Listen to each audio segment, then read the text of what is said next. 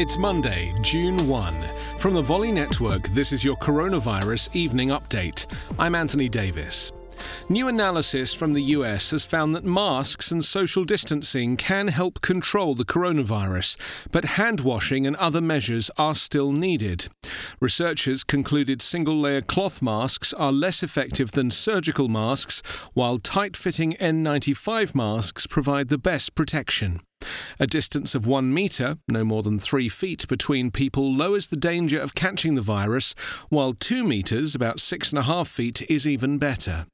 Eye protection, such as eyeglasses or goggles, can help too. None of the strategies work perfectly, and more rigorous studies are needed, according to the analysis published today.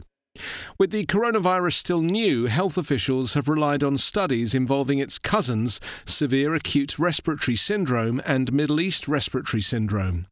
The findings come from a systematic review of 44 studies, including seven involving the virus causing COVID 19. The remaining focused on SARS or MERS. Public health officials have given conflicting advice about masks. The World Health Organization, which funded the new analysis, has said healthy people need to wear a mask only if they are caring for a person with COVID 19.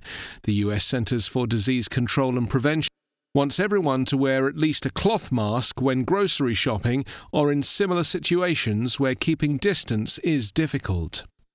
The current number of tested US coronavirus cases has increased to 1,858,825. 106,921 people have died. Coronavirus Update is part of the Volley Network. Find us online at coronapodcast.org.